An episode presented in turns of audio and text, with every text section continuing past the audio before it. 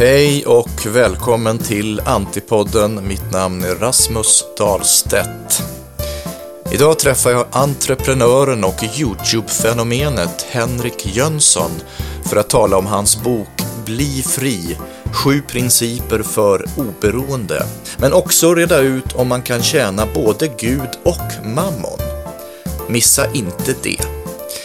I mars 2018, det vill säga för fem år sedan, såg den här podden dagens ljus. Programmet med Henrik Jönsson är nummer 50 i ordningen. Detta firas med ett erbjudande. I webbshoppen som du hittar på rasmusdahlstedt.se shop kan du den närmaste veckan, det vill säga 8 till 15 mars, om du i kassan skriver in rabattkoden AP50 handla fraktfritt. Botanisera bland butikens böcker, muggar, t-shirts, tygväskor och kylskåpsmagneter. Du kan också uttrycka ditt stöd genom att swisha till nummer 070-881 85 8591 070 881 8591. Nu till programmet. Dagens gäst är entreprenör, samhällsdebattör och YouTube-charmör. Just nu är han aktuell med boken Bli fri, sju principer för oberoende. Välkommen till programmet Henrik Jönsson. Tack så mycket Rasmus. Det är trevligt att vara här. Första gången jag blir bjuden på en gräddbulle i en podd. Glutenfri också. Glutenfri, det passar mig utmärkt. Jättetrevligt. kommer vi komma tillbaka till. Frihet är det bästa ting som sökas kan all världen kring. Orden är biskop Thomas ur hans frihetssång. Redan på 1400-talet tänkte man på dessa saker. Var biskopen libertarian? Jag kan inte tillräckligt mycket om honom för att säga vad, hur, hur han skulle placeras in i en modern eh, liksom ideologisk begreppsvärld. Däremot så tycker jag det finns, det finns fog för att se att frihetstörsten är en av de primala eh, drifterna som har funnits med i den mänskliga kulturen hela tiden. Eller vad ska man säga? Kampen mellan kollektivets ambition att, att rå om varandra och individens behov av uh, att få vara arkitekten för sitt eget liv. Um, och, och det, där en liten käpphäst jag har i precis det sammanhanget är ju att uh, om du inte har utrymme för att utveckla din egen individuella autonomi så blir det inte heller möjligt för dig att egentligen vara en moralisk varelse. För att om moralen är institutionaliserad så berövar det dig möjligheten att pröva och utforska och utveckla din, din egen moral som en tänkande individ. Vi har ju också Sång till friheten, Björn Afzelius. Ehm, om du får välja någon att ta med till en öde är det biskop Thomas eller Björn Afzelius? Spontant sett så tänker jag att en, en, biskop skulle vara roligare att tala eh, med om exeges. Afzelius, han var med i Hoola Bandoola Band och sådär. Jag tycker det har nog blivit lite vänsterbaktungt för mig på en öde i det långa loppet. I övrigt inget ont sagt om Afzelius. Nej. Varför är det viktigt med oberoende? Ja, utan oberoende eh, så eh, förvandlas ju gemenskaper lätt till någonting väldigt otäckt, i min mening. Därmed inte sagt att det är ett problem eh, att gemenskaper finns och att man väljer att delta i gemenskaper. Men om det inte finns ett individuellt oberoende, det vill säga möjligheten att välja vilka gemenskaper man vill ingå i, då blir de här strukturerna väldigt lätt, väldigt hastigt betvingande. Vilket vi ser genom hela historien, återkommande. Att olika maktkollektiv eh, betvingar och begränsar individer. Vilket ytterst inte bara skadar de här individerna, utan hela samhället, hela civilisationen. Mm. För kollektivism, det har ju en negativ klang. Det positiva där kanske då är just gemenskap. Um, vilka gemenskaper kan du tänka dig att ingå i frivilligt? Mängder av gemenskaper. Jag känner att jag redan är med i en gemenskap med dig till exempel. En värdegemenskap som, som vi och många andra delar. Ehm, jag känner gemenskap ehm, som svensk medborgare. Jag känner mig, som, och även en gemenskap med alla eh, småföretagare som kämpar och anstränger sig. Du, du satte precis innan vi satte igång så pratade du själv om hur, hur, hur jobbigt det är ibland att liksom arbeta inom teatern med, man får alla hattar på sig på en gång. Det där är ju en entreprenörsroll också. Det känner jag stor gemenskap med. Och sen går det ju att känna gemenskap med även alla människor som känner glädje, sorg eller någonting annat eftersom man som kännande, tänkande människa också har eh, de, de registren. Jag tror att den, den grundläggande grejen här är att man måste få möjlighet att välja vilka kollektiv man ingår i. Och man måste få välja att kunna både joina dem och lämna dem dessutom. Mm. Bli fri. Sju principer för oberoende mm. är till skillnad mot frihetligt självförsvar som du skrev 2021 en bok för hjärtat snarare än för hjärnan. Du riktar dig till dem som har tröttnat på politik, som ledsnat på andras inkompetens. Vilken är den mest iögonenfallande inkompetensen idag? Ja du Rasmus. Alltså, jag vill egentligen inte rikta kritiken mot enskilda individer eller ens partier i det här fallet. Utan på något sätt så slogs jag personligen i den här valrörelsen som blev så synnerligen lowbrow och så smutsig och anklagande där folk alternerade på båda sidor av liksom det politiska spelfältet mellan att försöka ta eh, heder och ära av varandra på helt oseriösa sätt och å andra sidan försöka göra utfästelser och löften som på inget sätt skulle gå att uppfylla. Uh, och, och det där är väl en slags inkompetens som just nu verkar plåga hela den västerländska liberala parlamentarismen som, som ideologiskt och politiskt system. Det, det, det, det kanske har varit lite grann sådär hela tiden. Det är svårt att säga, man är alltid förblindad av sin egen tid. Det kanske alltid har känts på det sättet av människor, lika väl på 1800-talet som det känns för mig, kanske även för dig idag. Men oaktat så jag kände mig efter den här valrörelsens slut, liksom, jag kände mig smutsig. Jag tyckte att allting var, det var så lågt och varje gång jag trodde nu kan det inte bli lägre så fanns det alltid en ny nivå. Och det med avstamp i det, liksom, bland annat som jag fann en del av krutet till att eh, fullfölja den här boken. Mm. Om vi börjar från början, i början av 90-talet i alla fall, eh, i samband med att du berättar för din pappa att du vill starta ett bolag, har ni en konfrontation. Vad händer i det mötet? det var inte så mycket en konfrontation egentligen. Min, min far, som ju är präst, han är en kyrkasman, uh, har ingen kunskap eller intresse av affärsverksamhet eller entreprenörskap eller affärslivet. Så att när jag berättade att jag hade en affärsidé, jag, jag har liksom varit lagd åt det entreprenöriella hållet hela mitt liv så sa han till mig så att om, om du väljer att gå den här vägen, min son, så kan jag inte längre hjälpa dig. Och han uttrycker sig verkligen på det där sättet. Det låter liksom så lite upp, uppstyltat på något sätt, men, men uh, han menar ju ingen, det, det, var liksom inte en kritik, utan det var ju som en slags information att väljer du det här så, så, så kan jag inte skydda dig eller ta hand om dig längre. Mm. Ja, det är ju lite som, som slutbilden i något sånt där engelskt eh, kungadrama. eller som den förlorade sonen. Pappa sa ju också så här, så vad har jag gjort för att få en sån mammondyrkare till, till son? Liksom? För att jag var ju intresserad av att uh, vara liksom ekonomiskt framgångsrik också mm. som, som ung. Du, apropå prästsöner, jag måste, ändå har det här, du får en liten present. Jag har skrivit en bok som handlar om en prästson.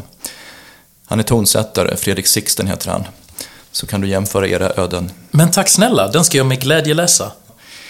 Ehm, du är i boken noga med att påpeka att du inte är född med silversked i munnen. Ja. Ehm, din fars prästlön skulle försörja hela familjen på... Hur många var ni där i hushållet? Ja, vi var sex. Fyra barn och eh, mamma och pappa. Mm. Hur var det att växa upp i Malmö i slutet på 70-talet, 80-talet? Alltså, jag hade det ju bra i min familj eftersom den präglades av bildningsideal och kärlek. Däremot så Långt senare i livet så fann jag liksom den intellektuella eh, referensramen för att kunna beskriva olika typer av känslor som jag faktiskt hade, även som ganska liten. Och eh, man skulle väl kunna säga att jag reagerade redan då. Alltså när jag har, de första minnena som jag verkligen har, det är någonstans runt 1979 när min lillebror föddes. Jag är född 75. Och ehm, jag ska säga det så här, en, en populärkulturell referens som kanske fler människor kan, kan relatera till. Det blir målande experimentellt istället. Det fanns ett tecknat barnprogram som hette Kalles klätterträd när jag var liten. Har du sett det? Nej, jag har vaga minnen. Ja, det, det, det, går att googla fram det på, mm. på YouTube. Det är en sån här eh, 70-tals barnprogram, socialrealistiskt, lite kontemplativt, ganska poetiskt. Eh, tonsatt vignettmelodi av Jojje Wadenius för i det här programmet så ser man i slutet Kalle ligga uppe i sitt klätterträd medan kameran zoomar ut över en tecknad bild. Man ser liksom staden, den stora urbana liksom, svenska staden blir större och större till sist. Så liksom, det är så himla litet. Och den här stan är generellt lite trasig. Det är så att det är sprickor i väggarna där tegelbrickorna lyser igenom och sådär. Och på något sätt så fyllde mig alltid den här avslutningen i Kalles klätterträd med en form av vemod som barn. För att det kändes som att det, det satte fingret på så individens pyttighet jämfört med liksom samhällets storlek och samtidigt bitvisa förfall då i att det var så mycket små skavanker och trasiga grejer. Um, så att detta kände jag också när jag, som barn på 1970-talet. Att en del saker var lite vemodiga i sin i sitt, sitt eh, liksom socialrealistiska liksom, estetik. Ja, men däremot kan jag inte hålla med om det här med Staffan Westerberg. Jag minns ju Lillstrumpa och Syster Yster. Mm. Så att den eh, indoktrinering som pågick då, den var ju ändå mysigare. Alltså, jag, jag, gillar ju Staffan Westerberg. Alltså det är många som pratar om, som är i min generation, som, som växte upp med det, som, som tycker att han typ traumatiserade dem eller någonting. Mm. Jag tycker det är väl verkligen att ta i. Uh, jag kommer inte ens ihåg tillräckligt mycket liksom actual content för att kunna avgöra om han höll på med någon slags vänstergrej. Jag tror mest att han bara var lite av en propellerhjärna liksom, som gjorde rätt flummiga dockteaterskådespel med en slags ganska mörk existentiell underton. Men de var mysiga de där strumporna, alltså Lillestrumpa och Syster Yster. De var ju gulliga. Ja, jag gillar dem. Han gjorde ju en julkalender med dem också någon mm. gång, 1983 eller mm. 84, någonting sånt. Som, som jag tyckte jättemycket om. Mm. Du träffar en syokonsulent. Ja, det stämmer. Karin Halvardsson. Ja, namnet är halvt fingerat. För att skydda de skyldiga slash oskyldiga. Hon har en härlig Gula Blend-röst. Ja. Och hon säger, det är jättesvårt att starta bolag. Ja. Det sa hon till mig. Mm. Men det är där och då som du så att säga blir eh, libertarian? Um, nej, det, just libertarian det som begrepp, det kom lite senare när jag var i USA, som jag liksom fick det uppvaknandet. Men, men just anledningen till att jag gick till syokonsulenten var ju just att min, min pappa hade sagt jag kan inte hjälpa dig och jag kände ingen som visste hur man startade och drev bolag. Så att som en produkt av det svenska skolsystemet så gick jag ju till syokonsulenten för att hon var ju det ämbete som skulle eh, lotsa mig in i ett produktivt vuxenliv och yrkesliv. Men, men när jag berättade om min affärs... Jag var väl 16, full av entusiasm. Du vet, jag studsar in där liksom och har... Så jag är lite high på datorer då. Och liksom det är en sån kulturkrock för att... Jag, jag minns inte riktigt hur gammal hon kan ha varit. Alltså antagligen mycket yngre än vad jag trodde. Men, men låt oss säga, för argument's sake, att hon var kanske i 55-57 års åldern. Gammal Malmötant. Och du vet på den där tiden, alla rökte inomhus. Alltså Malmö var en ganska mörk plats i början på 1980-talet. var inget, ingen vidare. Alltså. Så det blev en väldig kulturkrock. Jag var full av entusiasm. Jag ville liksom revolutionera världen med eh, modern digitaliseringsteknik. hon kom liksom från varvstaden Malmö på något sätt och rökte inomhus eh, hela tiden. Så liksom den formuleringen jag använde i boken är ju så, här, så att jag insåg snabbt att Karins syrum, det var platsen dit drömmar kom för att dö. Och som sagt, namnet är fingerat så att du får inga amerikanska skadestånd efter det här. Det ju... Nej, och det, det, är också viktigt att säga liksom, de heter ju inte syokonsulenter längre, de heter någonting annat. Eh, jag har glömt namnet för jag är så jäkla gammal. Men det här är ju inte heller en kritik av deras yrkesskrå. Det finns förstås massor av andra upplevelser. Men just i Malmö, just då i början på 90-talet, så upplevde jag faktiskt att det där var det närmsta man kommer en form av synd. Att ta en ung människas första aspirationer på självförverkligande och bara trycka ner det där så att du, fall in i ledet grabben. Det, det finns ett, eh, Det är omoraliskt i min mening. Du skriver i boken jag lovade samtidigt tyst mig själv att en dag försöka förändra det samhälle som med alla tillbuds stående medel försökte kväsa mina ambitioner att skapa något eget, att göra någonting annorlunda. Mm. Du känner dig tillbakahållen, du får inte visa hur tapper du är med din cap och ditt svärd här. ja. Um, drivs du av revanschism? Uh, nej, inte alls. Jag är inte långsint. Utan saker och ting ändrar sig. Jag är en optimistisk person och ibland så händer tråkigheter. Och det man bästa man kan göra med en tråkighet är att försöka lära sig någonting av det så att man kan navigera mer konstruktivt själv framgent. Men revanschism är inte en del av det. Däremot så identifierar jag då att de här strömningarna existerar. Det finns attityder som är liksom kontra, kreativt kontraproduktiva. Och eh, det som ger upphov till dem, det som upprätthåller sådana strukturer, eh, tror jag är, uppfattar jag, som omoraliska och skadliga för mitt högsta värde som är den mänskliga civilisationen och dess utveckling. Så därför vill jag bekämpa dem och det, det gör jag fortfarande utan att hysa agg mot någon. Varför måste du förändra samhället?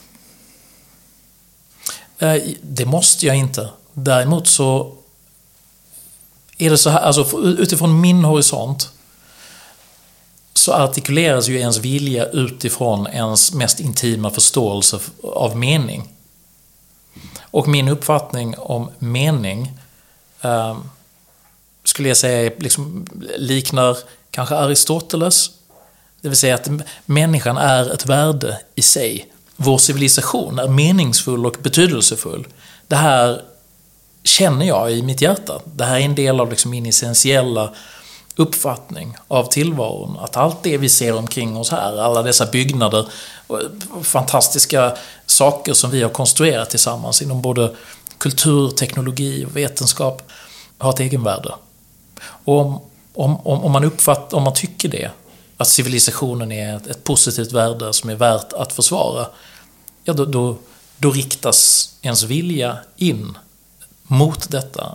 Och för mig har det då varit um, min upplevelse är att det bästa jag kan göra det är att agera inom entreprenörskap. För jag är inte briljant nog för att vara konstnär. Jag, jag är inte intelligent nog för att vara vetenskapsman. Men jag har någon slags liksom, näsa för att sätta ihop briljanta människors idéer och paketera det till någonting som entreprenörer gör, så att det kommer folk till nytta. Så därför arbetar jag inom entreprenörsfältet för att försvara marknadsliberala ideal, vilket jag tror är nödvändigt för att upprätthålla en, den innovationsbenägenhet som löser mänsklighetens problem och utvecklar vårt samhälle. Mm. Den första principen lyder vägra begränsas. Och i denna anda så söker du på 80-talet efter affärsidéer. De kommer till dig, några stycken. Ja. Kan du nämna några? Nej, men den, den mest uppenbara, den liksom lilla söta berättelsen där är väl när jag utvecklade en liten souvenirbutik eh, ute på en ö i ehm, västkusten. Där vi hade vårt sommarhus. Uh, vilket var en riktig framgångssaga, ska jag, ska jag säga. Uh, jag, jag, fick ju en hög tändsticksaskar av uh, min uh, mormors bror. Och sen så hittade jag snäckskal, klistrade på dem och sen så skrev jag så här souvenir. Liksom. Sen smällde jag upp en liten butik med en pall som jag hade lånat. Eh, och sen så satt jag där och sålde dem liksom för några spänn då liksom. Och det här kan väl ha varit kanske 1982, 83. Folk tyckte väl att jag var gullig, så de, de köpte ju de här askarna väldigt mycket. Så jag tjänade ganska, alltså ett par hundra spänn vill jag minnas.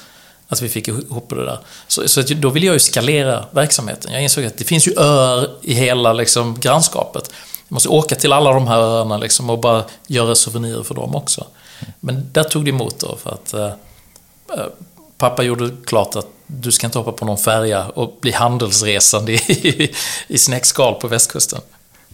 Det hade kunnat bli en handelsresandes död där längre fram. Det hade varit förfärligt ju. En bra pjäs. Ja. Men du var 80-talets Ivar Kryger? Uh, I betydligt mindre omfattning. Uh, jag, skulle säga att min innovationsbenägenhet var inte lika stor. Klistra snäckskal på existerande askar. Uh, det är ett marginellt förädlingsvärde. Men å andra sidan så tog inte min bana ett, ett så brutalt slut som Krygers heller. Men du hade lite problem med prissättningen där. Du kände inte till utbudskurvans elasticitet riktigt där. Utan det var ju... Nej, jag gick ju bara på ren magkänsla liksom. Så att prissättningen blev fel. Och det här var ju då faktiskt en del av en, en form av subventioner. Som, som nästan alltid är det som gör att prissättningsmekanismen sätts ur spel. Jag fick ju mina första tändsticksaskar av eh, en släkting. Vilket gjorde att jag hade ingen bild av deras värde. När jag gjorde liksom, prissättningen så prissatte jag typ min egen arbetsinsats. Och, och en bedömning av vad jag trodde betalningsviljan var. Men insåg att jag la ju priset liksom lite lägre än vad askarna kostade i sig. Så då, då fick jag justera det sen. Mm. En annan framgångsrik eh, nisch, eh, du driver detektivbyrå. då var jag riktigt liten. Ja, en underrättelsetjänst eh, skulle man kunna säga. Vilket jag uppfattar som, det var ju bara logiskt. För att jag, titt, jag försökte då identifiera Liksom, vad, vad, har jag för arbetsfält i tillvaron? Ja, men det är min gård på Möllevångsgatan 36B. Uh, vad finns det för opportunities? Vad, vad för värde kan jag liksom addera här? Det är bara de vuxna som har pengar. Jag vill ha pengar så att jag kan typ köpa godis och grejer. Uh, ja, det enda jag kan erbjuda det är egentligen information. För att jag är här på gården hela dagarna när de sticker iväg till sina jobb. Så jag kan hålla koll på vilka som kommer och går. Och det gjorde jag. Så jag, jag ritade av så här blyertsporträtt på folk jag tyckte såg skumma ut. Liksom. Hade ett kartotek med eh, eventuella kriminella då, som jag uppfattade Jag tänkte jag skulle sälja den här informationen, men, men eh, det gick väl ganska trögt. Utöver att jag, jag fick betalt i godis ibland av damen som hade liksom tobaksaffären i vår affär för att jag eh, varnade henne för eventuella snattare. Mm. Men det är också ett samarbete där som inte lyckas riktigt. Du ställer ju din vän där på, på, på kvällspasset. Ja. Eller då han eh, somnar eller han går därifrån, han blir trött för eller sånt där. Ja, han fick inte vara uppe så sent tror jag. Han skulle sitta i sitt rum liksom, med en eh, ficklampa som han skulle blinka till mig då då, för jag hade också en. Vi kommunicerade med en slags hemgjord morsekod liksom. Men han bara lämnade sin ficklampa på, så den bara låg där och lyste liksom. Um, så, så, det blev ju en, en, en stor fadäs liksom. Mm. Det funkade inte att jobba med honom. Och det, det var samma när jag sålde snäckor. Då hade jag också en samarbetspartner som som tog sina stålar och drog sig ur när jag tyckte vi skulle skalera. Jag ville ju reinvestera pengarna vi har gjort till att produktutveckla. Men, men han, han omvandlade, han omsatte sitt kapital till godis. Men kan du säga något om det? Är det generellt så bättre att göra allting själv? Det här att, att inte delegera något, att ha total kontroll? Eller är samarbetet underskattat? Vad, kan du säga något om det? Ja, absolut. Nej, jag, jag tycker att äh, samarbete är absolut nödvändigt för att du ska kunna åstadkomma st större grejer. Men det är viktigt att du eh, rekryterar rätt människor och lär dig att kommunicera med dem så att ni verkligen förstår varandra. Det, och det är en sån här, det, det, kan jag säga alla som sitter och tänker på att starta företag, det, det är ett riktigt tips. Ehm, det här med att man drar upp aktieägaravtal och sådär när man sätter igång en business, det, det, det, är mycket viktigare än vad folk tror. För att alla tror när de går igång med en satsning att we're aligned, vi vill samma sak sedan så märker man att vad man lägger in i ordens valörer är helt olika saker. Vad det gäller både arbetsbörda, eh, liksom, eh, återinvesteringsbehov, prioriteringar och, liknande. Och sen, för det är jättevanligt att folk som försöker sätta ihop bolag tillsammans blir värsta fiender eh, ganska snart. För att och ha ett företag tillsammans, det är lite grann som att ha ett barn ihop. Så man blir man sitter i varandras knä hela tiden. Och om man då inte har kommunicerat och lärt känna varandra ordentligt så man verkligen förstår att vi, vi, vi har samma värden här på hur mycket energi vi ska lägga in, vad vi förväntar oss av varandra och sådär, så blir det inget bra. Så att det är väl ett uttryck för det. Mina initiala samarbeten, liksom, jag hade kanske inte rekryterat rätt personer, jag hade begränsad rekryteringspool eftersom de utgjordes av mina grannar då huvudsakligen. Och det andra var också att jag hade inte vid den tiden lärt mig att eh, kommunicera tillräckligt bra. Succén kommer med dataspelen. För du nämnde det, du är datakille. Ja. Um, och du och din vän, ni designar ett dataspel. Det var så magiskt. Ja. Jag älskade den tiden, verkligen. I uh, slutet av 1980-talet. Vi, vi gjorde ett spel på en Commodore 64. Det är en gammal hemdator. Bästa hemdatorn. Helt grym. Um, och vi, vi var på vippen liksom att få det liksom sålt och publicerat. Men, men tyvärr så, så eh, orkade inte min kompis fullfölja sin del av programmeringsbiten där heller. Så att även det uh, spelet blev aldrig av. Hur kom du in på det, alltså datorer och sådär? För, för mig var det en sen upptäckt. Jag tror att det har med min disposition att göra. Att jag är vad jag ibland eh, skulle beskriva som neofil. Jag har två begrepp, liksom, neofobi och neofili. Alltså, och, eh, neofobi innebär då att man har en aversion mot nya saker och eh, neofili innebär att man attraheras av nymodigheter. Så att jag har alltid fas, liksom fascinerats av science fiction och um, teknologisk utveckling. För att det finns... Jag ska igen göra en skönlitterär parallell här.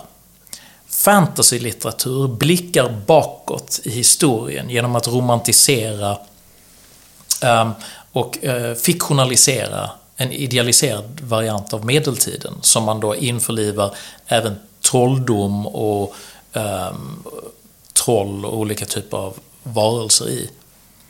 Eh, science fiction är en dörr mot framtiden som istället för att ha sin resonansbotten i det förflutna blickar framåt och säger hur skulle, hur skulle världen bli om någon kom på X, Y eller Z? Och det har alltid resonerat mycket mer med mig. För att liksom sitta och läsa om medeltiden, ja, medeltiden har varit. Jag fattar, det var lerigt, folk red på hästar. Absolut. Nu har vi åtminstone bilar och internet. Liksom. Jag vill hellre tänka på hur ser det ut om tusen år? Om, om någon får en pang-idé. Någonting som är lika stort som internet. Uh, och därför har jag alltid gillat science fiction och gillat... Um, fra, liksom, jag, är inte, jag, jag är framstegsoptimist och innovationsoptimist. Så därför var det naturligt för mig att när datorer började dyka upp i min barndom så, så blev jag supernyfiken att lära mig allt om dem. Och detta tar dig till landet där borta, Silicon Valley, Kalifornien, San Fran. Ja, så småningom. Um, en reflektion du gör på sid 57 i boken. Jag insåg hur djupt präglad av min uppväxt i ett kollektivistiskt samhälle jag i själva verket var och hur långt jag hade kvar på min personliga resa mot att bli fri. När är man fri?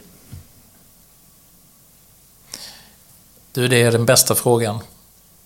För det går ju inte att ge ett enhetligt svar på det. Utan det är ju i allra högsta grad någonting som varje individ måste upptäcka för sig själv. Att eliminera tvång och eh, ofrihet eh, är en bra början. Jag eh, är full av tillförsikt och glädje och ser att jag har lärt mig en del saker och är på väg någonstans i mitt liv som fortfarande präglas av intresset och eh, det ständiga återvinnandet av friheten. För att det, det, ska också sägas att frihet är ju inte, det är ju inte en punkt du når så att fan vad nice, nu är jag fri. Klart, klappat och klart och bara hämta in champagnen, nu är jag färdig. Utan friheten måste ju hela tiden, varje ögonblick återvinnas. Inte minst från dig själv och saker som betvingar dig själv i form av begränsande vanor och eh, invanda hjulspår Uh, lika väl som andra människors förväntningar och, och, sånt man reagerar på. Så att hela tiden måste man uh, um, utvärdera och skärskåda sig själv. Uh, för, för, att igen, på nytt, på nytt födas i frihet. Ursäkta inget. Mm. Du skriver att befinna sig i en svår situation är aldrig en ursäkt för att inte försöka förbättra sin position genom aktiva handlingar. Och vidare, tvärtom betraktar jag den framväxande samhällsordning där olika grupperingar belönas för framhävandet av upplevda oförrätter som direkt civilisationsfientlig, eftersom det gör offerskapet till en valuta. Mm. Offerkulterna blomstrar idag. Ja. Alltjämt är det för många den eh, bästa strategin att odla myten om sig själv som förtryckt, Mm. åsidosatt, underprivilegierad. Hur kan vi få människor att inte spela offerkortet? Det enda sättet att eh, påverka den här typen av liksom paradigmatiska processer tror jag är att genom att försöka anstränga sig för att vara förändringen man vill se i tillvaron själv. Jag är i kontakt med massa unga människor runt om och åker land och rike runt ofta och föreläser och träffar unga entreprenörer, eh, träffar liksom kommunpolitiker, allt möjligt. Och eh, i, I de sammanhangen så försöker jag möta människan som individ och in, ingjuta genom mitt eget exempel Ehm, en inspiration för att, för att vara en, eh, en proaktiv individ i, i, istället för en eh, reaktiv eh, liksom offerskapsmentalitet. Så ehm, jag, jag, jag menar, advokerar man frihet så kan du ju inte heller säga att vi ska gå in med en statlig hård hand och reglera fram frihet. Det, det är ju en paradox, det, det går inte. Ehm, sen så tror jag att det där är cykliskt också. Att eh, folk har haft väldigt mycket frihet och liksom Titta på USA i slutet av 1990-talet. Jag tror att det var en av de friaste samhällsbildningar som historien någonsin har skådat. Och nu har det där svängt ner i ett läge, ett mycket dystert läge för Amerika som har blivit väldigt repressivt ur mitt perspektiv. Både till höger och vänster. Inte kul. Um, och um, då får man väl vara um, optimist så tillvida att Eh, när man väl touchar den där botten så kommer en frihetsreaktion därifrån. Men oavsett att den här rörelsen mellan eh, repression och eh, frihet är cyklisk så tror ju jag mig uppfatta att den makrotrenden är ändå uppgående i frihetlig riktning. Det räcker om du går tillbaks till hur, hur såg piken av frihet ut på 1200-talet? Inte speciellt fritt, men liksom botten eh, av när, när 1200-talet var som mest repressivt, då är det ju extremt dystert. Eh, och går du fram till 1800-talet då och säger så att ja, när, när du hade botten av frihet på 1800-talet, inte speciellt kul. Alltså vi hade statare här i landet fortfarande, i princip feodalsamhälle. Men när friheten var som högst, då hade vi Johan August Gripenstedt och plötsligt liberaliserades liksom bankväsen och näringsliv och ekonomi. Så, fantastisk utveckling från 1200 till 1800 och jag tror att vi rör oss i den riktningen även om det svänger upp och ner in, inom den här uh, trenden så att säga. Mm. Frihet under ansvar. Friheten balanseras av ett ansvar. Du pratar om ansvarstagande. Mm. Det är någonting som är viktigt för dig. Det är därför jag kallar den här principen inga ursäkter. Alltså, och det, det handlar ju om dig själv. Ta inte och ursäkta din egen svaghet. Mm. Utan ta ansvar för, för att göra din egen situation bättre. Men om så att säga, offerkulten står för ansvarslösheten, krävs det ett incitament för att locka fram ansvarstagandet? Du, det är en bra fråga.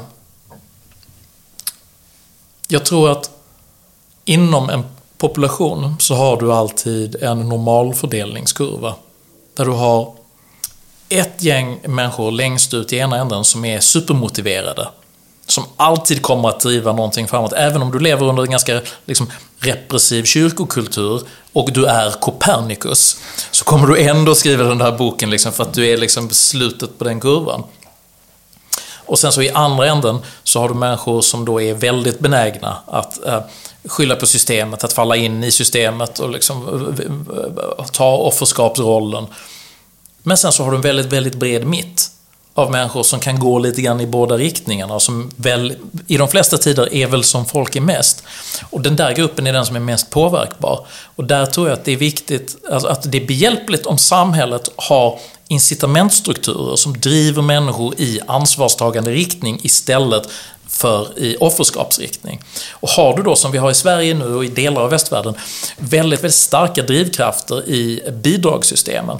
Alltså om, om du är en um, lågutbildad person i Sverige som har väldigt högutvecklad tjänsteekonomi, där um, arbetsmarknaden är reglerad på ett sätt som gör att om du inte är ganska högproduktiv så har du inte en chans att komma in på arbetsmarknaden alls. Eller det är väldigt svårt. Du kan få eh, liksom städjobb och enklare typer av liksom praktiska, praktiska jobb som bäst. Ja, då, då har du liksom, liksom ett par prisbasbelopp liksom som din lön. Vilket då i många fall är mindre än vad du tjänar om du har bidragen. Och det, det, är liksom, det här är ju inte mina siffror, det är folk som tittar på det här. Liksom att om du då säger att du är en familj som har kommit hit liksom från ett annat land, Eh, har en, liksom, en, en, svår situation för att komma in på arbetsmarknaden, men får lägenheten betald och liksom barnbidrag och sådär. Och sen så får ena parten jobb. Att det som händer då är att du får det jobbet som kanske inte ger dig liksom mer pengar än ditt bidrag, men du förlorar dessutom rätten till din eh, lägenheten som staten betalar. Då har du för många drivkrafter som driver folk in, alltså som binder fast folk som kanske inte ens vill vara i det här offerskapet, att man sitter och då blir beroende av de här stöden. Så, så där menar jag att politiken är viktig, just för den här mitten på kurvan, folk som kanske inte instinktivt känner, identifierar sig som vare sig offer. För det finns ju de som gillar det. Liksom. Jag, och se på mig, det, jag får min uppmärksamhet genom liksom, att odla den här offerpersonligheten. Men, men att de inte heller är liksom Copernicus. Utan bara en vanlig person som, som kan påverkas av samhällsattityden. Och där måste vi göra ett korrigeringsarbete i min mening. Mm. Breda mitten, det är Annie Lööfs sympatisörer de, har ju, de har approprierat den breda mitten som begrepp. Hur bred kan mitten bli? Det beror väl på vem som upprättar definitionen av vad mitten är. Jag håller ju inte med om Annis definition, så att... Uh... Men mittens rike, det är Sverige? det, det ligger väl någonting i det så tillvida att, eh, jag menar, vi är ett folk som gillar lagom-begreppen. Så, så där är vi väl i mitten på något sätt. Men, men, men, samtidigt kulturellt sett liksom, så är vi ju inte alls i mitten. Utan vi ju, jag menar World Value Survey-demografin, vi är ju längst upp i högra hörnet. Extremt sekulära, extremt individualistiska, hög tillit, äh, liksom låg korruption. Sverige ser ju inte alls, alltså vi är nästan helt unika. Så att mitten det, it's all in your head. Kapitel 4, rubrik Var flexibel. Mm. Du flyttar hem till Sverige från England när du får barn. Mm. Du tar upp det här och inser att det gör dig mottaglig för kritik. Mm. Nu passar det att komma hem till den trygga svenska staten. Ja. Hur försvarar du dig? Alltså, som jag skriver i boken, så, så det var ju viktigt för mig att tydliggöra det just för att vi ville ha närheten till våra nyfödda flickors farföräldrar och morföräldrar.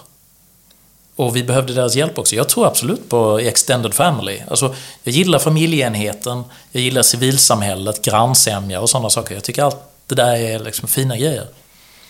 Um, och det är klart, när man har två små barn och jag är egenföretagare så var det superjobbigt för oss att vara i England. Men det hade inte blivit speciellt mycket bättre för oss att flytta till, förlåt mig, fucking Malmö för att få barnbidrag. Det hade på intet sätt gjort min situation bättre. Vad som däremot gjorde den bättre, det var att barnen fick lära känna och sina mor och farföräldrar och vi fick deras stöd. Så därför flyttade vi hem. Jag tog inte emot någon, liksom, några stöd överhuvudtaget. För jag, jag, jag tycker helt enkelt inte jag tycker det är moraliskt fel. Hungrig.se. Ja. Kan du berätta lite om det här? Ja, alltså idén bakom Hungrig.se var när, när jag och min fru kom hem till Sverige från London så var omställningen väldigt stor då eftersom vi var ju fjättrade i hemmet huvudsakligen med två små bebisar. Vi har ju tvillingar då. Ehm, och eh, då upptäckte vi det att det fanns inte speciellt mycket mat man kunde få levererad hem ehm, för att det var vi vana vid från, från London, att man, man kunde ringa en restaurang och så, så kom det en kille på en moped liksom, med en tom yum-soppa. Ehm, men i Sverige då, när vi kom, det här var 2011, då fanns det bara pizza. Det fanns två för, hela marknaden dominerades av två företag. Det ena hette Online Pizza och det andra hette Pizza Online. Sen köpte Online Pizza Pizza Online och så blev allting online pizza. Och då tyckte jag mig identifiera en nisch i marknaden, för jag tänkte det måste ju finnas fler människor som jag. Som typ är medelklass, eh, på väg mot övre medelklass. Som har tillräckligt mycket pengar för att tycka att det är en rimlig grej att kunna beställa hem middag ibland. För att vi har lite mycket livspussel. Och då startade vi Hungrig.se som en reaktion på det. Så att jag ville kontraktera andra restauranger, bättre restauranger, kvalitetsrestauranger på, på vårt system. Så att man kunde då, min dröm, liksom min pitch när vi liksom höll på att drömma ihop det här, det var att från idé till eh, liksom servering av konfiterade anklor på, på 45 minuter. En rolig episod är den här chauffören som råkar äta upp kundens mat. Ja. Det måste ju vara, vara början till slutet alltså. Du, alltså jag har så många, vi hade kunnat sitta en hel dag och jag hade kunnat dra så många sådana här sjuka historier. Alltså försöka koordinera alla de här färgstarka individerna liksom. Du vet, jag har träffat all, hela Sveriges krögare typ. Jag tror jag, jag har definitivt åkt till 300 restauranger i Sverige och träffat ägarna till de här restaurangerna små, stora, mellan. Liksom. Jag var ute med Pontus Fritjof här i Stockholm liksom, när vi var helt nya. Liksom, som, som beundrade så här, mitt försök att göra någonting nytt men samtidigt bara avfärdade mig. Så, liksom, du fattar inte hur branschen funkar. Så, så um, men, men som sagt, det, det, är ju 15 år sedan eh, snart. Liksom. Men alla dessa liksom, små lokala thai-restauranger, kebabställen, indier, Eh, jag har så mycket sjuka berättelser från den tiden. Jag brukar liksom droppa nuggets ur det där när jag är så ute med kompisar. Liksom. Eh, för att det finns, eh, det finns en hel, hel svit. Men det är lätt, alltså, alla de här mötena har, har, varit super. Jag är jätteglad för jag, jag lärde mig hela liksom, restaurangbranschen under den tiden samtidigt. Samtidigt som det var asjobbigt. Det var, det var något av det jobbigaste jag har gjort faktiskt, hela mitt liv. Hur mycket kyckling är det en sån här kycklingnugget? Det kan jag inte svara på. Det. Femte kapitlet. Mm. Agera aktivt. Ja. Du börjar göra filmer. Du har en YouTube-kanal som har vuxit rejält sedan du startade för fem år sedan. Du har idag 118 000 prenumeranter på YouTube. Ja, det stämmer nog. Ja. Med obruten punktlighet, eller om man så vill, med en dåres envishet. ja, det är nog mer det sista, om du frågar min fru. Lägger du varje lördag klockan åtta ut en ny film. Varför? Det gör jag um, därför att jag bestämde mig för just för att agera aktivt. Jag fattade ett beslut att jag skulle göra det där. E-, efter att, säg så här, jag måste backtracka lite grann. Jag ville ju då kommunicera uh, mina liksom, marknadsliberala värden till folk. Så jag höll på med det där ett tag i sociala medier och sen så la jag ut en video där jag förklarade skillnaden på vinst och utdelning. Och den blev väldigt väl mottagen. Så då uh, gjorde jag en video till och då började folk skriva till mig så att Wow, du, du är så pedagogisk. Jag hade ingen aning om det här. Kan du inte, kan du inte fortsätta? Och då tänkte jag så att här, jag tyckte det var jättekul att jobba med och göra de här filmerna. Och jag, jag är liksom på en bra dag en hygglig pedagog. Så jag tänkte att men det här är ju liksom min grej, eh, mitt nästa projekt efter att jag slutat liksom hålla på och åka runt till alla restaurangägare i hela landet. Så att då började jag göra filmer och då fattade jag tidigt beslutet att man måste ha, precis som när du bygger upp en verksamhet, hög och långsiktig självdisciplin. Så då bestämde jag det att jag ska publicera no matter what, varje lördag morgon så ska det komma en ny film. Varje vecka. Och det har jag hållit utan att missa en enda på fem års tid. Oavsett om jag har till och med varit sjuk eller eh, annat. Så här skriver du. Jag roas av att klä av samhällsdebattens bigotta och uppblåsta fariseer och när jag insåg att den borgerliga karikatyr jag iklätt mig retade gallfeber på somliga meningsmotståndare sporrades jag att dra det hela ett steg längre. Mm. Du nämnde champagne. Ehm, ett av dina program, Champagne med Henrik, inleds med att en gäst får sabrera champagne. Ja, det stämmer. Du vill skoja med bilden av dig själv som den här högermannen, stofilen. Ja. Föredrar du att leva jetset-liv? Det hade säkert varit supernice om man hade sådana pengar. Så att man kunde åka swisha runt i ett häftigt flygplan och eh, kliva ur helikoptrar på nattklubbars taklandningsplats eh, och sådana grejer. Men, men eh, alltså, det, det är också en grej att folk uppfattar ju ibland att som entreprenör blir man, om man är framgångsrik så tjänar man jättemycket pengar. Alltså, det är inte sant. I allmänhet, och de som tjänar pengar, det är private equity-människor. Alltså de som tar över uh, liksom det entreprenören har skapat som är en bra idé. Och sen så accelererar de och förädlar det. Men, men det är klart, jag, jag har tjänat lite pengar men jag har dessvärre inte råd med uh, något jetset-liv över, överhuvudtaget. Um, så att den här figuren som jag har skapat, eller min uh, persona, den är ju ungefär så som jag är på riktigt också. Men jag har skruvat upp volymen till 11. Så att jag har förstärkt, jag har gjort en karikatyr av mig själv lite grann. Mm. Idag har vi volym 7 ungefär. Ja. Eh, du säger det. Du gillar ju att vara välklädd. Ehm, ja. Även idag så är du tjusig här med kavaj, det är väst, eh, slips och näsduk. Mm. När får man se dig i jeans och t-shirt? Um, alltså jeans har jag inte och speciellt. Och det, på, jag vet knappt om jag har ett par, par jeans faktiskt. Det, det, kan jag ha i någon låda någonstans, det, det, vet jag inte ens. Så att, jeansen lär du inte få se. Men, men sommartid så kan du väl se mig i en tisha om jag liksom ska jobba i trädgården eller sådär. Det är inte som att jag går runt som en heltidsgreve sådär och bara liksom klipper e- e- en, en ros. Liksom. Utan jag, jag tycker om att vara ute och göra grejer. Och då är det klart, om jag, om jag är ute och joggar eller om jag jobbar i trädgården så, så kanske jag har en tisha. Entreprenör var ju en etikett som du kunde tänka dig att sätta dig på dig själv. Ja. Varför behövs entreprenörer? Ja, jag uppfattar att um, entreprenörer uh, är det ord vi använder i uh, moderniteten för att beskriva um, de individer i en population som, som uh, är civilisationens motor. Det som driver utvecklingen framåt.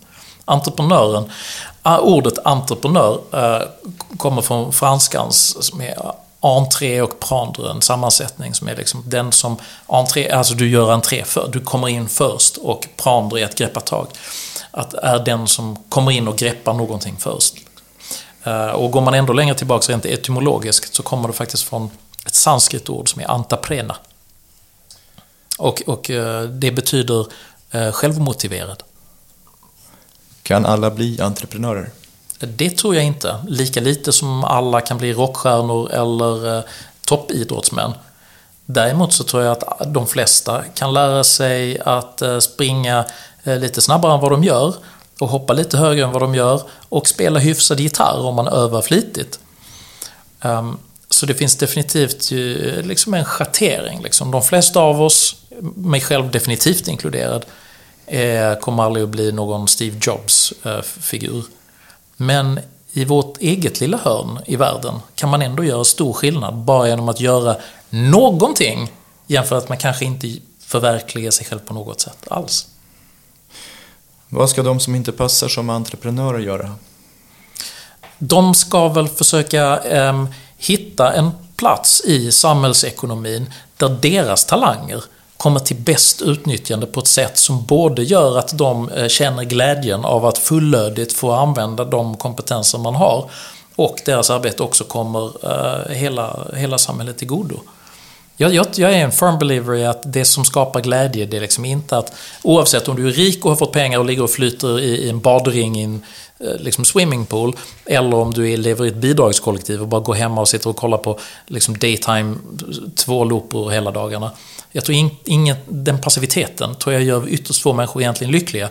Jag tror, och det här är mitt perspektiv, att människor i allmänhet behöver känna mening. Att de behövs eller betyder någonting. Eh, så att det är nog inte så viktigt precis vad din roll är, men att du hittar en, en plats där du blir användbar på ett meningsfullt sätt. Du har använt begreppet självförverkligande här. Är det någonting som du ser positivt på, att man förverkligar sig själv? Ja, jag tycker att det är nog en del av liksom människans innersta drift. Att förstå sig själv och utveckla sig själv. Uh, Jag, jag, jag, tror faktiskt att det är typ ett existentiellt imperativ för, egentligen för allt levande. Alla, allt som lever på den här planeten försöker multiplicera sig själv och öka sin egen civilisation i den mån som du nu kan säga att myror har en slags civilisation till exempel. Jag menar, du kan fråga myrorna, varför vill ni bygga en större stack? Varför mm. vill ni ha fler myrstackar? Därför att det är liksom en intrinsikal impuls i själva DNA-molekylerna att reproducera sig. Men står självförverkligande i ett motsatsförhållande till filantropi till exempel? Nej, absolut inte.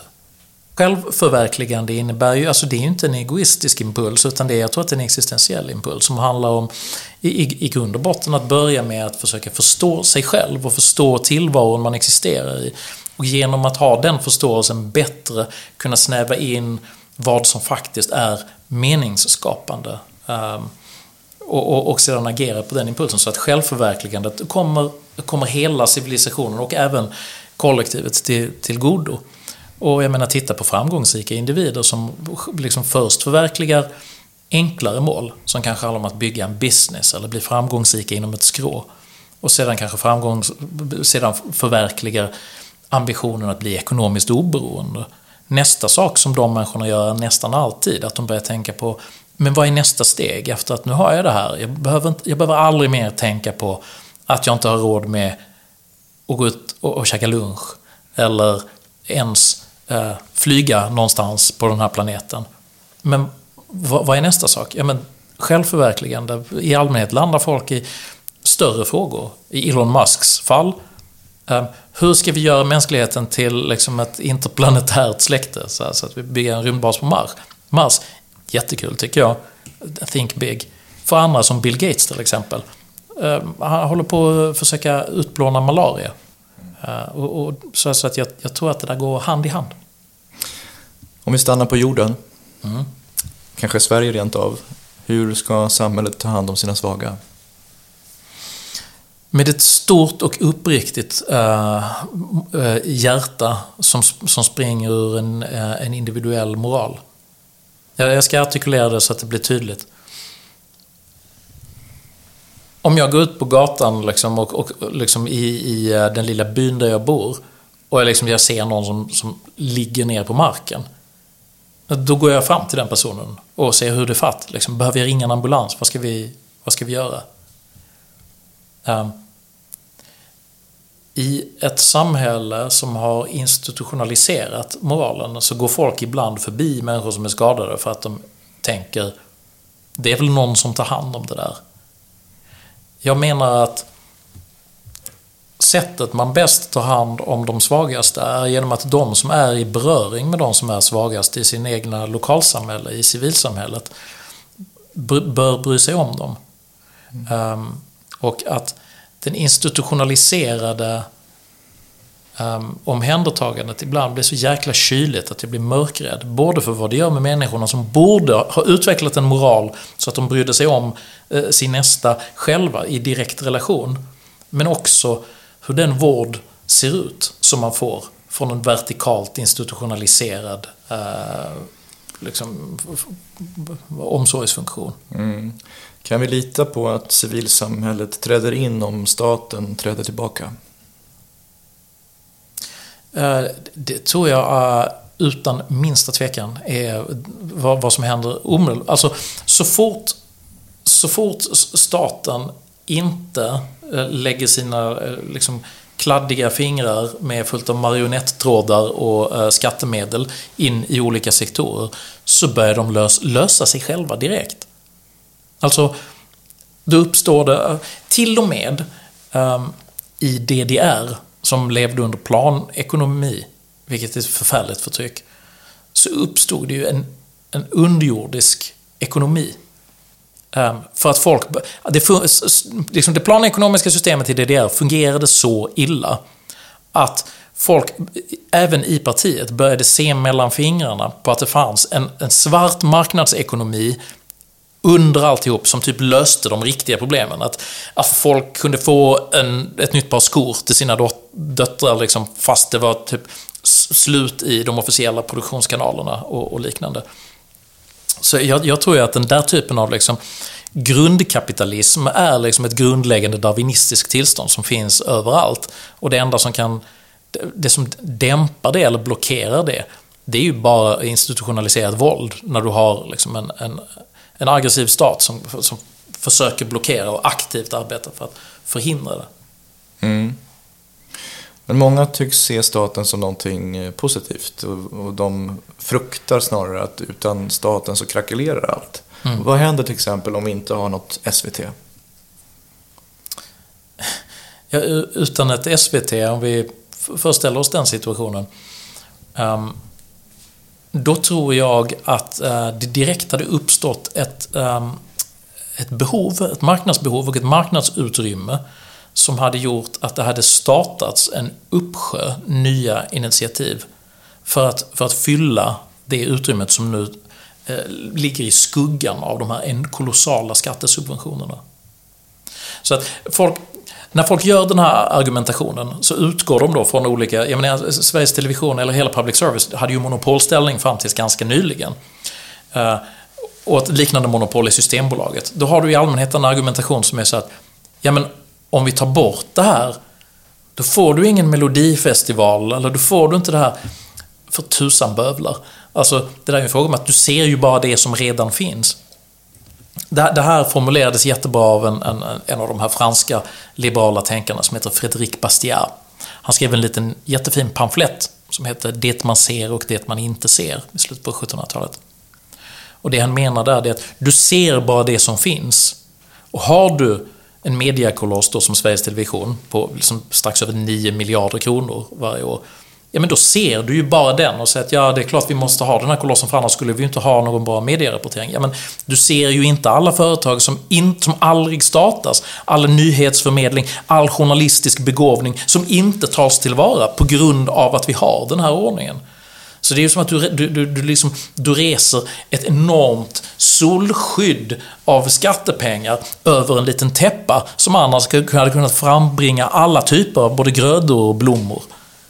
Men som nu inte får, får frodas. Du föreslår något liknande en nattväktarstat. Vilka funktioner tillhandahåller staten i ditt idealsamhälle? Alltså om jag ska vara helt allvarlig, liksom, folk talar...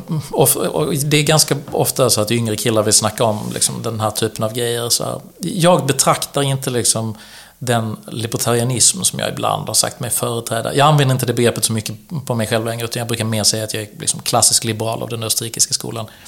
Jag betraktar inte nödvändigtvis det här som ett realpolitiskt eh, policyförslag utan mer som ett ideologiskt rättesnöre.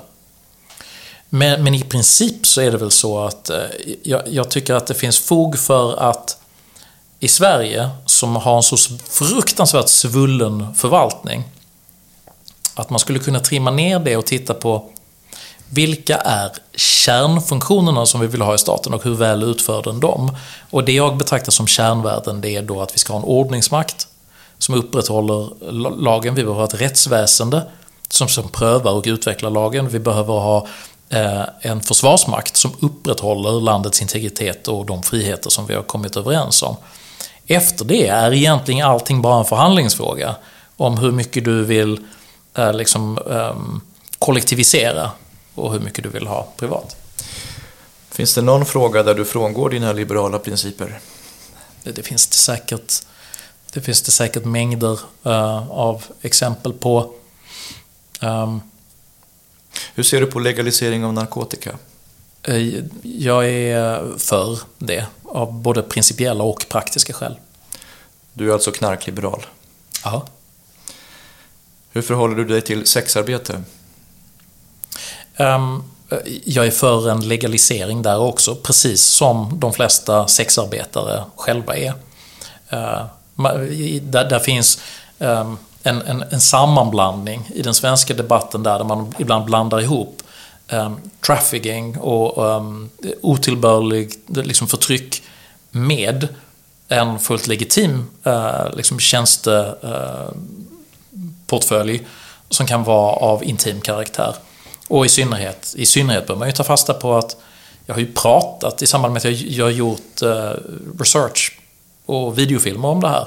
Jag har pratat med människor som är aktiva liksom sexarbetare som hatar den svenska repressiva lagstiftningen. För det de vill, de vill bli beskattade så att de, så att de kommer in i systemen på ett rimligt sätt och kan börja ha så pensionsgrundande inkomster och sådär. De, de upplever sig ju mer otrygga av att du har den här repressiva eh, synen på det de då väljer att göra utan förtryck. Hur ställer du dig i vapenfrågor? Går det att tala om liberala vapenlagar? Ja, det kan man väl göra. Alltså, om, om man ska göra frågan enkel så är det att jag, jag är inte en stor vapenentusiast. Vi, vi säger det, det, det är en big deal för dem. Men liksom, jag kan titta på frågan rent principiellt. För inte så länge sedan, säg 60-70 år sedan, så kunde du faktiskt gå in i en järnhandel och köpa en hagelbrakare. Eh, det var ingen som reflekterade över att det var något speciellt konstigt med det. Och vi hade inte en massa skolskjutningar eller vansinnesdåd i samhällena bara för att folk hade en hagelbössa. Men idag så har en ideologisk förskjutning ägt rum som har gjort att vi som befolkning har blivit våra egna poliser. Där folk bara fylls av fasa vid tanken på att men inte skulle väl jag kunna anförtros detta att ha ett eldvapen i mitt hem? Det kan du väl? 99% av alla är ju helt rimliga människor som inte vill ha ihjäl folk. Alltså, det är ju super... Det är superkonstigt att ha så lågt självförtroende att du tänker att jag kan inte ha en hagelbössa hemma. Hon är säkrad, gamla Bettan. Han har väl ett armborst, va? Är frihet synonymt med låg skatt? Uh, in, inte synonymt, men, men hög skatt uh, minskar friheten. Vad är en rimlig skattesats? Realpolitiskt uh, så säger jag så här, nu, nu gör jag bara ett policyförslag. Vet du vad? 20% flat rate, platt skatt, across the board. Då tycker jag, då hade vi varit hemma. Då hade, vi varit, då hade Sverige blivit världens mest framgångsrika innovationsekonomi på en generation. Men det är väl sexigt att betala skatt? Uh, your kink is not my kink, but your kink is okay. Princip 6. Bryt vanor. Ja. Alexandertekniken har du studerat. Inhibering, det är ju ett förhållningssätt där. Mm. Du får en del arga kommentarer i sociala medier ibland, i glåpord. Hur mm. bemöter man dem? Jag tänker som min pappa faktiskt rådde mig. Han, han sa till mig så här för ett par år sedan när min YouTube-kanal hade blivit ganska stor. Då sa han så här att Min son, du har nu en större församling än vad jag någonsin har haft. Led dem med kärlek. Så att jag har faktiskt det som honnörsord. Jag försöker leda dem med kärlek och ibland så ger man väl något tjuvnyp tillbaks också. Liksom. Så på Twitter är ju folk liksom ibland nästan komiskt odrägliga. Eh, um, men, men uh, i allmänhet så... Det, det går bra. Det gör inte så mycket. Faktum är att genom att vara väldigt tålmodig så har jag nog faktiskt lyckats få en del av dem att kanske bli lite mindre kategoriska och lite mer benägna att pröva en, ett bredare ideologiskt spektrum. Liksom. Det är ju allmän, alltså, jag är ju universellt älskad egentligen. Liksom. Näst, nästan alla tycker om mig. De, de som har svårt med mig, det är några väldigt, väldigt perifera gestalter på både vänster och höger sida. Sjunde och avslutande principen. Lid medvetet. Mm. Den danske prinsen Hamlet resonerar i början av tredje akten i pjäsen av Shakespeare. Mån ädlare att lida och fördra ett vidrigt ödeshugg och pilar eller ta till vapen mot ett hav av plågor och dräpa dem beslutsamt. Kan man vinna alla strider? Du, jag måste säga, det där är så vackert till och med i sin översättning att jag får gåshud över hela kroppen av att höra orden. Alltså, att lyckas göra vad Shakespeare gjorde, att skriva de här pjäserna på ett sätt som inte bara överlevt tiden, utan även överlever liksom en översättning till någonting som är så begränsat som det svenska språket på ett sätt så att orden har sådan kraft. I sanning ett, en genial mästares precision. Ja, det måste bara sägas. Men det, det där är ju en form av stoicism, eh, skulle man väl kunna eh, reducera det till. Men, men jag, jag, kommer inte från stoiskt håll från början, utan det här är ju eh, eh, liksom en Det här är ju helt enkelt bara ett, ett effektivt sätt att förhålla sig just till att välja, inte offerskapet, utan eh, självförverkligandet. Oavsett. För att det är nämligen så här, Rasmus, att förr eller senare så kommer någonting att ta livet av både dig och mig. Oavsett all möda vi gör oss här under solen. Och därför är en del av livet kantat av lidande, hur vi än gör. Sorg över att människor vi älskar tas ifrån oss. Sjukdomar som gör ingrepp i vår egen autonomi på olika sätt. Um, olyckshändelser, tragedier. Inget av detta går att undkomma. Men man kan välja i någon mån hur man förhåller sig till det som händer. Det för oss osökt in på din passionshistoria. Vi börjar lite lättsamt. Du är glutenallergiker. Det stämmer, ja. Precis. Det är därför jag sitter och äter den här eh, gräddmunken. på restaurang tvingas du ställa machofrågan. Ja, vad har ni som är glutenfritt? Kanske det, något av det minst romantiska man kan säga efter att man precis... Alltså, kan vi få in en flaska Chateau Neuf de Pape? Och vad har ni som är glutenfritt? Den här insikten om, om glutenallergin kom ju relativt tidigt i ditt liv. Eh, våren 2014 hoppar du över ett staket. Eh, vad händer? Jag började bryta mina revben då i den vevan, eh, hejvilt. uh, och, och sen så, så då tyckte jag ju så att gud vad gubbskruttig jag är. Det här är ju verkligen pinsamt egentligen. Men sen så bröt jag revbenen om och om igen liksom, under, uh, ett, under en tid. Liksom. Du frågar dig hur dessa benbrott uppstår. 2020 får du svaret av en kvinna med en rökröst liknande Karin Halvardssons. Ja. Gula bländcirkeln sluts. Precis. Um, vilken diagnos ställer hon? Alltså, jag, jag har ju alltså, långt framskriden osteoporos. Vilket är alltså benskörhet. Och det är då antagligen, tog dem till följd av min glutenallergi som var liksom obehandlad tills jag var 11. Och eh, om man har obehandlad glutenintolerans så leder det till liksom, eh, svårigheter att ta upp och absorbera näringsämnen på ett rimligt sätt. Och skelettet mineraliseras alltså i barndomen. Från att du är liten upp till kanske 10-11 års ålder ungefär. Och jag fick helt enkelt inte i mitt skelett tillräckligt mycket mineraler. Då antagligen på grund av att eh, mitt matsmältningssystem inte fungerade som det skulle. Så nu har jag svagt skelett då som följd. Och då är det så här att skelettet börjar brytas ner hos alla människor efter 25 års ålder. Men om man då har ett rimligt utgångsläge med mycket mineraler så börjar inte skelettets svaghet uppvisa sig förrän man är kanske i 70-årsåldern. Men i mitt fall så började det dyka upp då i 40-årsåldern på grund av att jag helt enkelt har väldigt usla eh, testvärden.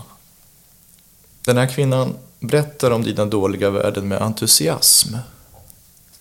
Ja, alltså jag ska inte liksom hänga ut någon eller lasta henne för det. Liksom. Men de tyckte att jag var ju liksom helt enkelt medicinskt intressant.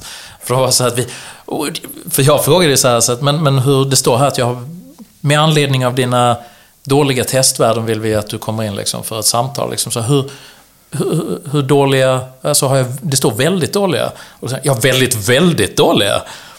Uh, och liksom så här, det, vi tycker det är ett under att du ens kan stå på benen. Liksom.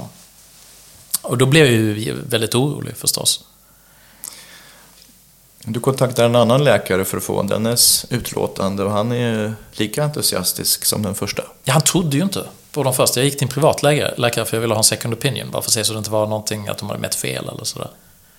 Så att han, han trodde inte på värdena och sen så gjorde han egna tester och sen blev han lika så... Det är verkligen helt otroligt liksom att du, att du kan ha så dåliga värden och ändå sitta här. Hur ser prognosen ut för dig? Den är väl uh, dessvärre inte speciellt bra. Um, för det finns inte så mycket man kan göra åt. Man får en eh, form av behandling som är liksom bifosfonat. Som är ett dropp de ger en då, som är en form av gegga som eh, förhindrar ytterligare mineralförlust ur skelettet, det klistrar igen det liksom. Så det är som en bromsmedicin kan man säga, som de ger till gamla damer då huvudsakligen. Och mig då. Så att... Eh, eh, jag är bräcklig. Helt enkelt. Mår utmärkt. Det här är ju ingenting som jag känner av. Uh, men det, det, det, blir, det kommer inte bli bättre. Du skriver Jag undanber mig därför sorg och deltagande och uppmanar istället alla läsare att konvertera eventuell sympati till glädje och produktivitet som kommer hela civilisationen till godo. Mm. Du pratar om stoicism. Måste du vara så stoisk?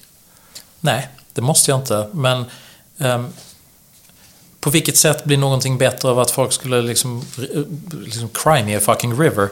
Det finns människor som har tusentals värre problem än vad jag har. Barn får cancer.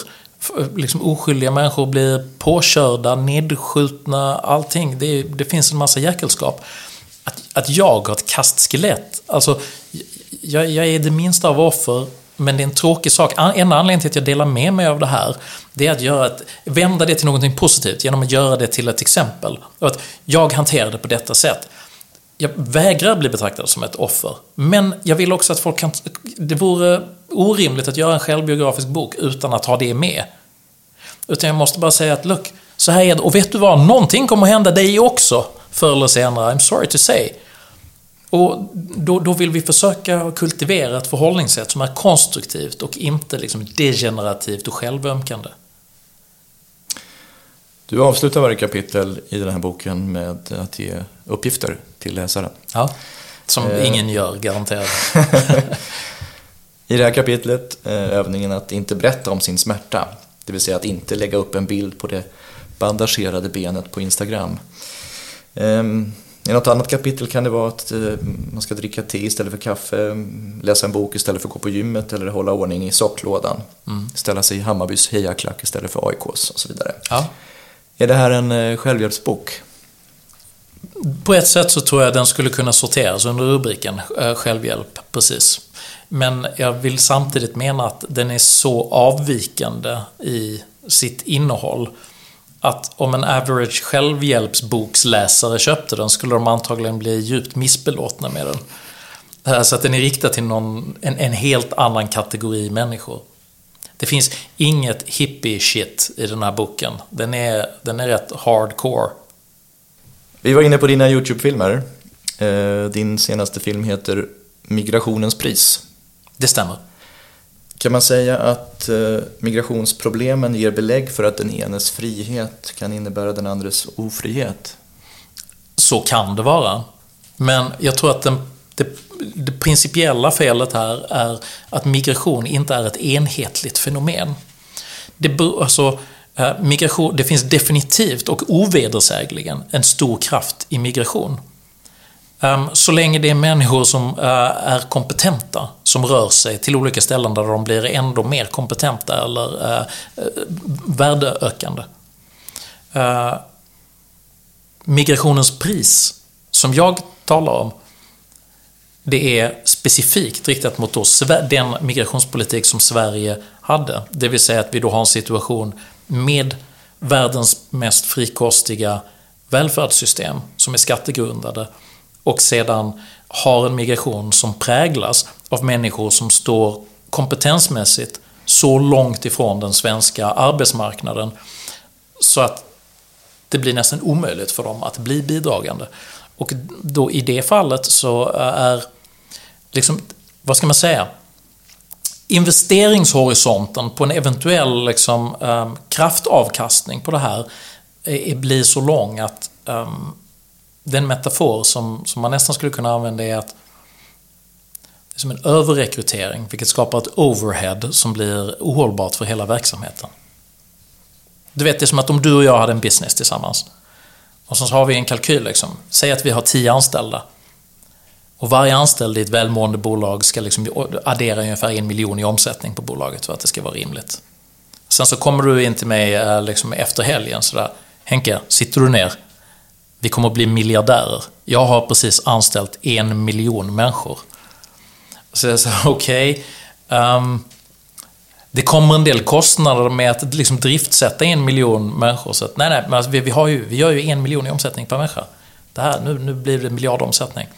Det är överrekrytering. Du måste ha ekonomin för att utveckla alla resurser som du tar in i en verksamhet. Så att de hittar platsen, får redskapen för att bli produktiva och verksamheten måste ha kapaciteten att växa på rätt sätt, en massa olika saker. Så att min kritik är inte mot liksom, migrationen som fenomen, utan på eh, den vårdslösa eh, hantering som, som Sverige har uttryckt både mot de människor som vi har tagit hit och mot det innevarande skattekollektivet. Liksom, som man lyckades då slå i föreställningen att det här skulle vara en vinstaffär. Men, men det visar sig att det, att det har varit jättedyrt och det kommer att belasta oss eh, både ekonomiskt, socialt under många, många decennier. Vilken frihetlig princip stödde sig Fredrik Reinfeldt på när han vädjade till svenskarna att öppna sina hjärtan? han stöttade sig väl främst på Moa Berglöf i det ögonblicket. Den här tjejen som skriver för Sydsvenskan. Du, du menar den här klassiska liberalen? Eh, ja, vad man, vad man nu ska kalla vad man, vad man nu ska kalla vad Sydsvenskan har blivit för någonting. Jag är alltid, försöker alltid vara välvilligt inställd, men, men lättbegripligt är det inte uh, var, var det där gänget har hamnat någonstans, i min mening. Nej men alltså, eh, för, för att besvara din fråga. Reinfeldts tal vädjade ju till just hjärtat. Till, eh, eh, det var ju en emotionell förankring. Jag menar där man sa att nu, nu, nu blir det nog dyrt. Det kommer inte finnas utrymme för så mycket annat än det här framöver. Och eh, det var ju då ett läge där kanske för första gången det började artikuleras tydligt i realpolitiska termer. Och jag tror att det var också det som kostade Alliansen valet. Du avslutar din film att konstatera att förödmjukelsens tid är kommen. Mm. Vad innebär det? Ja, det är ju bara ett sätt att försöka äh, sätta liksom en liten poetisk touch på det hela. Alltså, där, där citerar jag ju äh, ett, ett Jesusord. Äh, där, där Jesus ondgör sig över de skriftlärda och fariseernas eh, förfänglighet i dåtidens Jerusalem. Allt de gör är, gör de för att de vill få andras beundran och liknande. Och jag menar, jag drar en liten visuell parallell där till um, att det var, har ju varit och länge en väldigt gångbar attityd i media att ha ett väldigt blödande, offentligt blödande hjärta. Uh, och, och, och det där påminner mig om fariseerna. Men um, Jesus menar ju då att fariseerna kommer att uh, förödmjukas liksom, eh, när, i, i, när, när sanningens klocka klämtar. Och något, någonstans så är väl liksom då Sveriges ekonomiska läge nu, liksom, som Svenskt Näringsliv redovisade i sin rapport som kom för två veckor sedan ungefär. Där eh, de räknar på att då det utanförskap som har upprättats i Sverige sedan 2015 nu ser ut att kosta ungefär 270 miljarder kronor årligen. Vilket är en hur man än vrider och vänder på det, definitivt en betydande bidragande orsak till att Sverige har lägst tillväxtutveckling i hela Europa just nu. Vad skiljer dig från månglaren i templet? Um, att jag inte skulle få för mig att försöka uh, börja sälja saker i uh, andliga rum. Poängen med månglarna i templet är ju att de profaniserar en plats som är helig. Det, det, det finns saker eh, som är existentiellt eh, betydelsefulla som kan förfulas genom att de paketeras eh, och förses med en massa klister och eh, bjällror och paljetter som gör att eh, själva det underliggande värdet döljs och försvårar människor som söker efter detta värdes närmande till det. Därför i mig själv, framförallt så är jag varsam men att vårda det som är existentiellt viktigt för mig från um, det som då gärna blir uh, den, den, den grälla marknadens uh, logik som skänker mycket välstånd men att det också finns en plats som är intim och privat som har med uh, livets mening att göra. Mm. Du har som sagt 118 000 följare på Youtube och är med andra ord en betydande opinionsbildare. En maktfaktor. Mm. Makt korrumperar sägs det. Har du kunnat avstå från att missbruka din makt? Jag hoppas det. Jag tror det. Jag eh, är ju helt oberoende. Jag, jag har inte... Jag har inga lojalitetsband och ingen finansiering. Det finns ingen som styr mig ekonomiskt eller så, utan jag är fristående. Så jag säger det jag tycker själv. Sen så är jag ju öppen med att jag inte försöker vara neutral.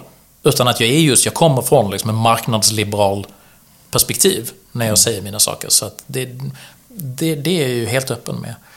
Men, men eh, det du talar om är ju korruption och korruption skulle i så fall handla om att, att jag skulle börja anpassa det som är liksom, det jag uppfattar som sant för det som vore opportunt. Och eh, det vill jag mena att jag faktiskt inte gör. Bli fri, sju principer för oberoende heter din bok. En person som använder sig av titlar liknande din, Jordan Peterson. Hur är ditt förhållande till honom? Jag gillade honom väldigt mycket när han liksom bröt, breakade på, på scenen så här 2016, 17, 18. Uh, jag har inte följt honom så mycket på senare tid, men jag tycker att efter det här med att han, han liksom hamnar på någon drogavvänjningsvolta liksom och har blivit ganska konstig i min mening. Ehm, och nu är han ju väldigt tydligt liksom, eh, ganska hård konservativ och eh, medverkar i lite konstiga sammanhang i min mening. Så äh, jag har inte jättebra koll på honom, men jag tyckte, jag tyckte mycket om hans första bok. Med hans 12 Rules for Life. Mm. Du vill ha en friare, roligare och vänligare värld. Ja, det mm. vill jag. Är det möjligt att skapa en sån? Det är klart det är. Det, det, gör, det gör vi ju hela tiden. Alltså att, bara, att du och jag sitter här och pratar är ju en del i den lilla... Just nu så är vi en pixel i en större, större mosaik av olika saker som händer. Varje gång någon anstränger sig mycket för att försöka göra någonting som är bra, tänker efter när någon skriver en bok eller skriver en pjäs eller eh, gör någonting fint för en annan människa, så bidrar vi till att göra den här civilisationen lite gladare och lite finare och lite bättre. Du är idag 48 år gammal va? Du fyller år här precis i dagarna, eller har fyllt år? Eller? Jag, jag fyllde år i måndags. Ja, ja. grattis i efterskott. Tack snälla. Hur har du så här långt förvaltat ditt pund? Um, vet du som lutheran så är det så här att jag, jag aldrig känner mig liksom nöjd med, med hur jag förvaltar saker och ting. Men um, jag finner tillförsikt i att jag tror att jag blir bättre för varje dag som går på att förvalta mitt pund. När jag har en skriftlärd så här på armlängds avstånd så måste jag fråga den här liknelsen om talenterna.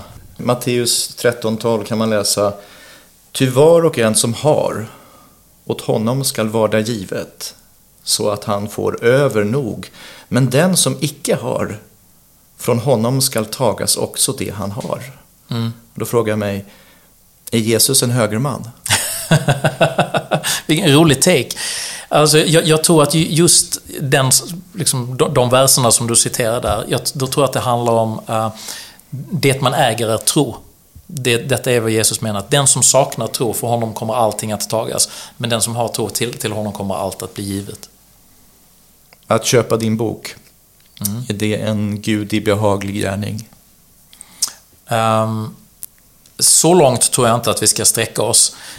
Men jag tänker att i, i all ödmjukhet så kanske det kan um, vara så att av alla de människor som lyssnar på mig så kanske det finns någon som hittar någonting i min bok som faktiskt gör att deras liv blir lite bättre. Du vet, jag ska säga en sak.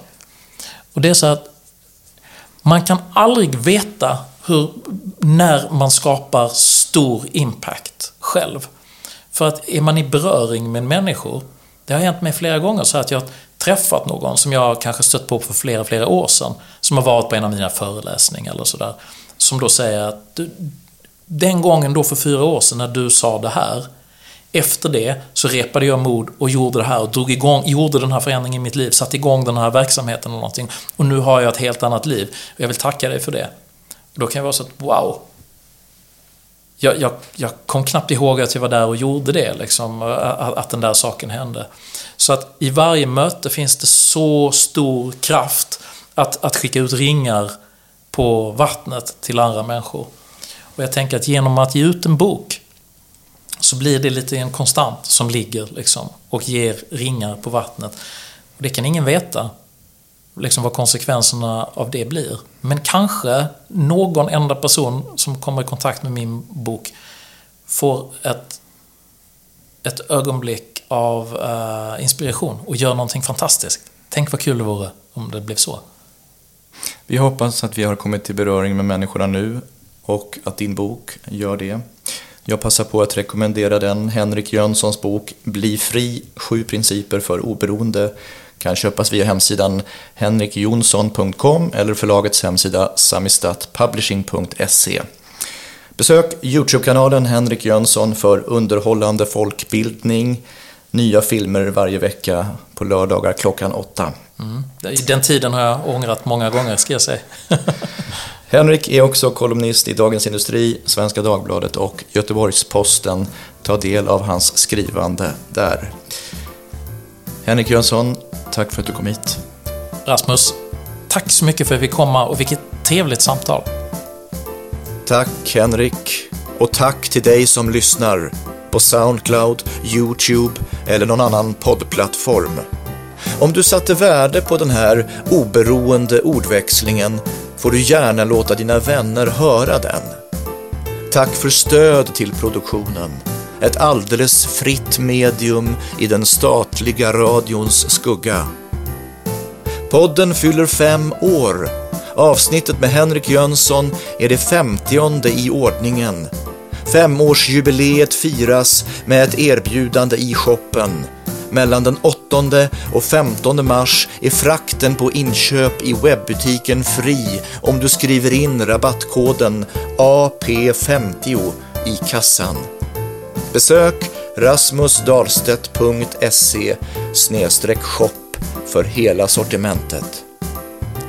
Det går även bra att swisha till nummer 070-881 8591 070 881 85 91. Paypal och bankkonto är andra alternativ. Alla program samt information om hur du donerar finner du på hemsidan antipodden.se. Jag hoppas att vi hörs snart igen. Hej då!